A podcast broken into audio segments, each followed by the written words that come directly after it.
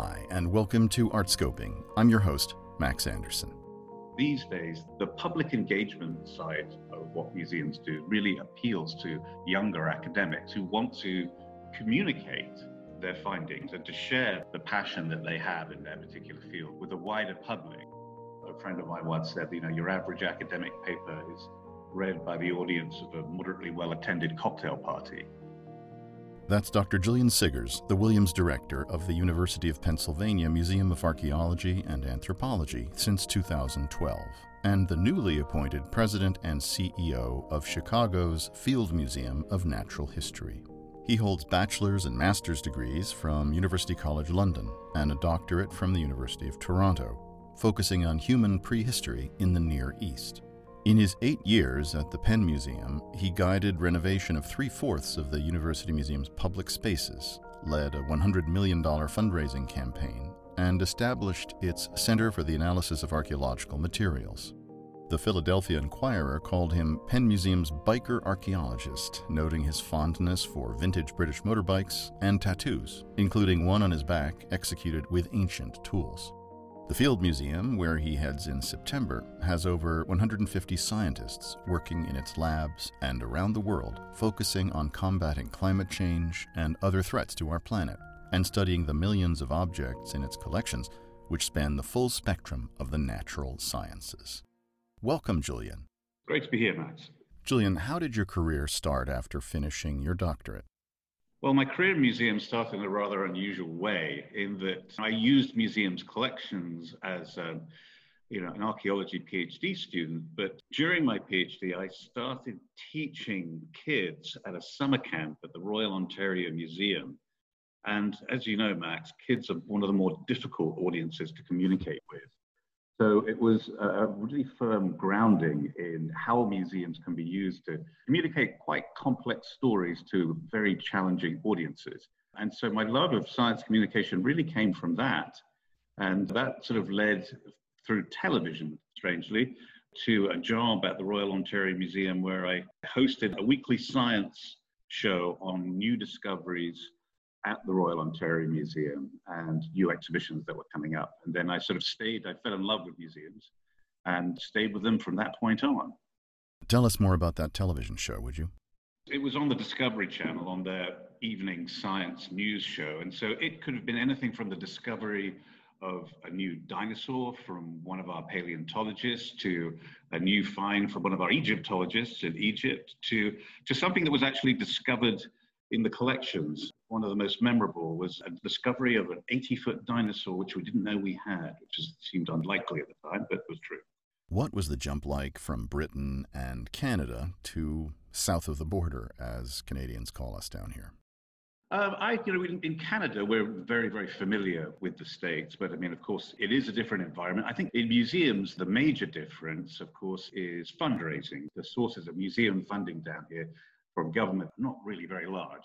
And so, really, the progress of a museum comes down to the director's ability to be an effective fundraiser. And so, that's of paramount importance in the States. And, and that was a big difference coming from government funded museums. You spent a considerable amount of time as a field archaeologist. Tell us what some of the misconceptions there are in the public about that discipline. I think the public perception of archaeology is largely derives from Indiana Jones movies, and it's nowhere near, unfortunately, that glamorous. It's rigorous, painstaking, meticulous work. Uh, you often find nothing for days on end, but it's still a very exciting uh, discipline to be involved in because essentially what you're doing is you're trying to understand an ancient crime scene. You're trying to use all of the data you can find to piece together a picture of what went on on this site in the past. You've dug everywhere from Jordan to your native Britain, and you grew up near Stonehenge, right? I did, about 12 miles from Stonehenge, which is, you know, a very rich prehistoric landscape. There are Neolithic monuments really just behind our house. And so I had a love of archaeology very, very early on. My family lived in England for a year when I was 10, and we went to Stonehenge before there were fences and car parks and gift shops. It was quite extraordinary. What else is there neighboring Stonehenge today? I'd also recommend if you anybody who's listening to this does go to Stonehenge that they also go to another really important Neolithic monument site of Avebury, which is maybe 15 miles to the north of that. And there's been a discovery in that region of late, right? Yes, there was a very important new discovery there. I mean, this was probably one of the most densely occupied landscapes in Neolithic England. So there are many discoveries there remaining to be found. You've been at the helm of one of the largest museum collections in the world. Since its founding in 1887, the Penn Museum has collected nearly a million objects, many obtained directly through its own field excavations or anthropological research. What are you proudest of accomplishing there? Our biggest accomplishment here has been the reimagining of the galleries and public spaces of the museum. So about 75% of the museum will have new galleries and public spaces by the end of this campaign. I'm particularly proud of the new galleries of the ancient Middle East, of Mexico and Central America, and of Africa. One of the most exciting things about working at the Penn Museum is, of course, there is ongoing discovery. The collections are never static, they're always being brought to light with new finds. Each year, we have between 20 and 28 excavations that we sponsor all around the world. So these new discoveries, which we bring into the galleries, really give the galleries life. So I'm very proud of what we've done here with those. And the next one to open will be the galleries of ancient Egypt and Nubia, which will be absolutely spectacular. They're fully designed and they contain the only pharaonic palace outside of Egypt, which will be reconstructed to its full height. So it'll be an astounding gallery. How do you balance in presentation the pure scientific display of a context and something that gives the visitor more vis a vis interpretation. As a research museum, obviously accuracy for us is paramount, with the understanding that knowledge changes over time, it evolves. With regards to the sense of awe that one can get in a gallery, luckily, in the case of Egypt, these objects are going to speak for themselves because they stand at 23 feet high. So they're absolutely spectacular pieces in and of themselves and need little to actually enhance them. Although many of the pillars that you will see in, in the palace originally had different colors on them. And we will use projection technology to have an option to project the colors on them that they would have had when they were existing functioning buildings. So, in full disclosure, you appointed me a consulting scholar at the Penn Museum a while back. Tell us about the whole network of consulting scholars around the world. It's huge, actually. So, we have consulting scholars, I think there are around 200 of them. They are largely attached to the various sections of the museums. And so, they really span the globe and they're an enormous asset to us. We have an enormous amount of expertise here at the museum and, of course, in the various departments around Penn itself. But we also have this global network of scholars who come here to look at the collections and also provide us with advice on all of our initiatives going forward as well. So they're a huge asset to us. As you take your leave of the Association of Art Museum Directors, you'll be stepping away from a purely archaeology anthropology museum to a museum that includes archaeology and anthropology, but also a broad array of earth sciences and related specimens and artifacts. How would you summarize the attitudinal differences between directors in AAMD and directors in your new professional body, the Association of Science and Technology Centers? Well, that's very much to be discovered, actually, Max. Um, I would think, though, that one of the differences is obviously going to be the content that they wrestle with, but it may also be one that's perhaps more on the side of interactive, family oriented displays, I think that there is a real advocacy for the findings of science in this new group I will be joining. Obviously, we stand at an existential moment in the human story with regards to the crisis in the climate. This is something I know that is central to every one of the science and natural history museums mandates now is to press the urgency of this crisis that we're now all facing. The Association of Art Museum Directors has an ethical dimension in respect to, for example, collecting antiquities. What are some of the ethical issues, if any, that you're facing in your new professional body? I think it's a question of advocacy. Do you go down the road of activism And disadvantages of activism is you can often lose objectivity because you have a stated goal as an activist. And so you perhaps may lose some of the balance that you're meant to have as a dispassionate academic. For me, for natural history museums, I think they should be advocates for the findings of science, of what they have found to be true.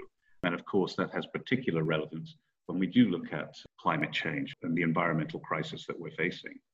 We like to imagine that when people leave a art museum after a visit of some length, they're uplifted, they're connected to cultural heritage, they're given greater insight into the world around them.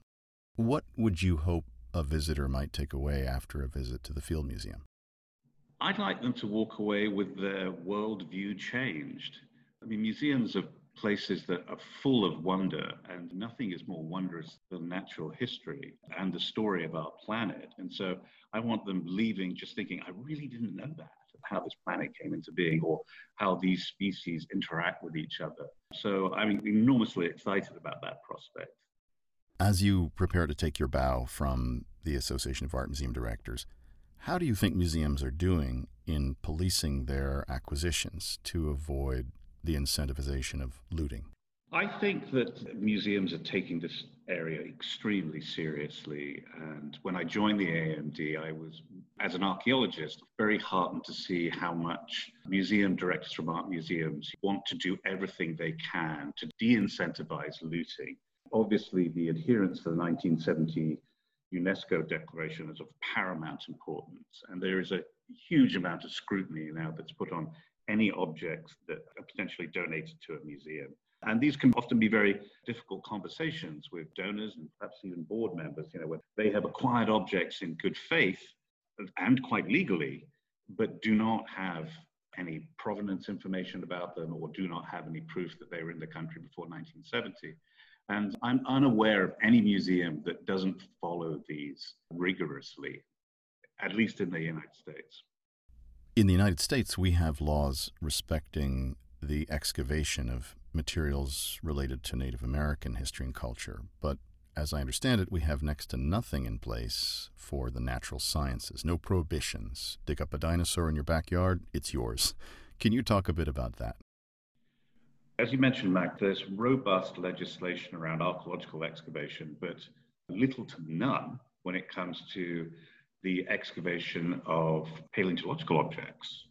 So if you are, say, a rancher in Montana and you come across a Cretaceous dinosaur, that dinosaur is yours to sell on the open market to anybody who wants to buy it. It is a, an issue that does concern me, particularly as many of these specimens are so important to science and can be bought by the highest bidder, which of course is often not museums. So, is this an arena in which you see yourself advocating change, legislative change? I think it is. I think it's something that natural history museums should be getting together to try and lobby for a more robust set of guidelines of like of who actually owns the past, not only the human past, but also the past of natural history. Has this topic elicited international interest? There is a very interesting group that the field is part of, which is called the G12, and it's essentially the 12 biggest natural history museums in the world. Six are from North America, and six are European. And I'm very interested to see what our European colleagues have done when it comes to legislation on this topic. So it sounds rather like the Bizot Group for art museums, the 50 biggest art museums in the world. Exactly. And the group meets annually? We meet twice a year, once in Europe, once in North America. What else can you tell us about this G12? You know, I think one of the advantages it has is it's very small and there are basically 12 directors there. So I think they do have a specific items on the agenda, but I think it's a very free flowing conversation about what's on the front burner in museums of our type. The Field Museum offers you a new and a more visible platform to advocate for the centrality of scientific research and education. A Pew Research survey last year about Americans' general scientific knowledge was surprising, showing that a majority of Americans can correctly answer 10 of 11 specific questions about science. So, what does that tell us? I know that that wasn't the case, say, 20 years ago. And I know that many educational initiatives have been put in place to turn that boat around.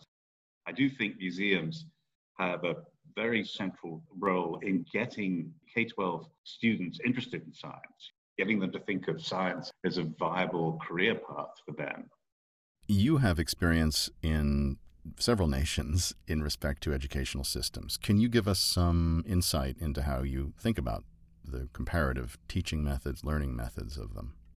I've always been quite envious of my colleagues here who've had a liberal arts education, actually, because the UK degree system is very much about getting you into a profession.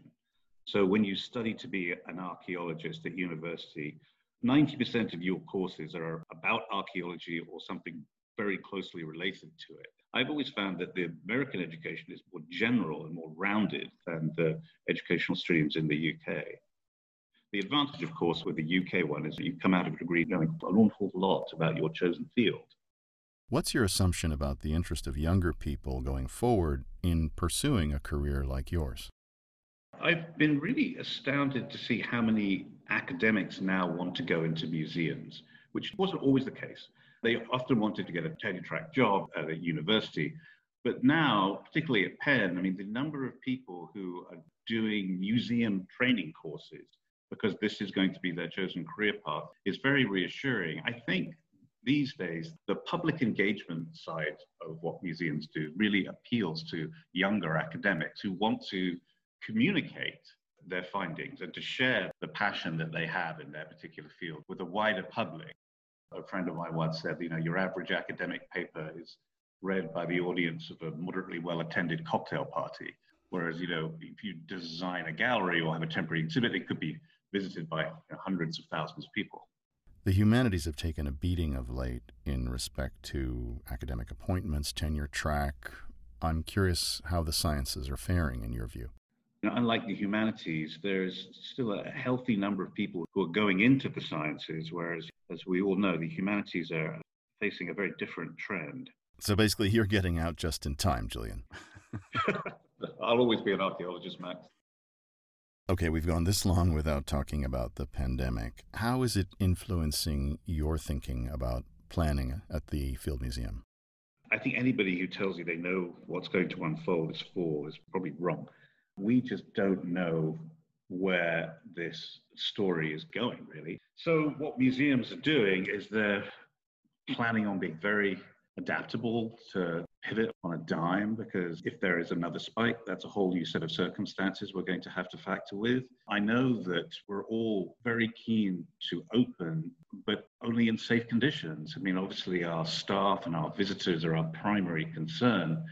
We here at the Penn Museum will be opening to about 25% of our capacity in a couple of weeks' time. We've had a team of 35 people broken out into sub teams just working on how could you visit this museum in a safe way, but it still also be a, a rewarding experience. I think we're just going to have to adapt as the circumstances change over the fall. We know that from some of the museums that have opened, I mean, people do want to go back to museums. They, they are missing them. They're places of great comfort as well as wonder. We're just going to do everything we can to work our way through this and come out the other side.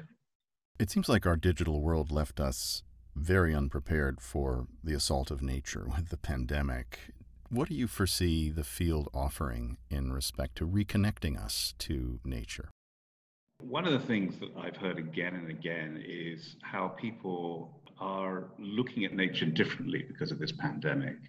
There are people who are working at home who are suddenly noticing birds which of course are coming back into the cities because there's just less traffic. And they're noticing the environment, and I think they're feeling their detachment from it. And that is something that Natural History Museum can facilitate because it, it can be your access into the wonder of the natural world and how it works.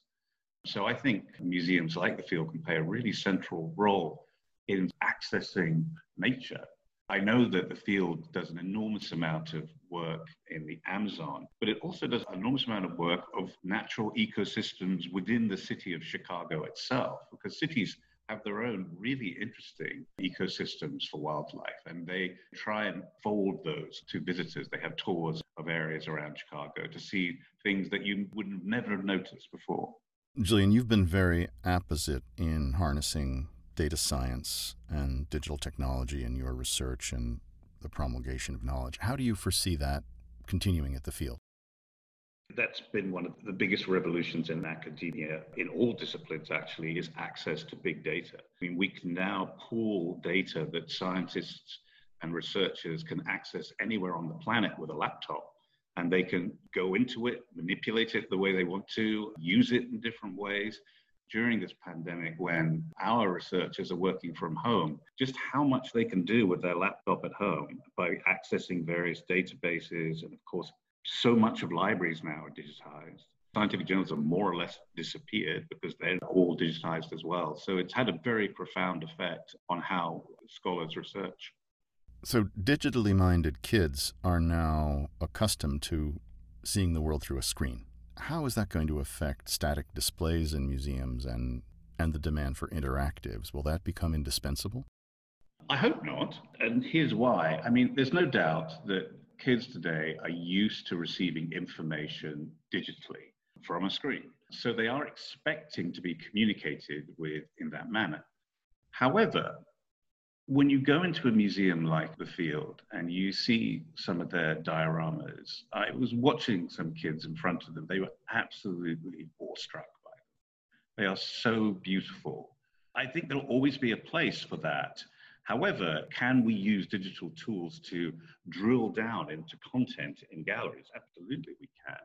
And it can provide new levels of understanding, new levels of meaning, new ways of showing objects, showing objects, different angles, sending information from the gallery to your own email address so you can do more work online when you get home. So there are lots and lots of opportunities, but I think there'll always be a place for what we would call today like traditional displays and exhibitions. Julian, long before the murder of George Floyd, there were calls around the world to decolonize museums, to remove the bias inherent in static displays and interpretation and all manner of ways in which museums operate in portraying the world around us. I'm curious what you foresee happening at the Field Museum in respect to that and more generally for the discipline of museums? All institutions which are of a certain age have operated in a colonial context. We have to be very transparent about that. It's something we did here with our new African galleries, which contain objects from Benin. And so we were very, very transparent in their display saying these objects were looted by the British. We are in negotiations with a number of African museums about partnerships with them to redress these issues. And so I don't think there's any running away from our responsibilities of how some of our collections were acquired in the past. Broadly speaking, you're going to be responsible for massive collections ranging from animals to fossils and meteorites, plants and fungi, and anthropology. What is the right balance for a contemporary museum of your kind in allocating resources for research versus education?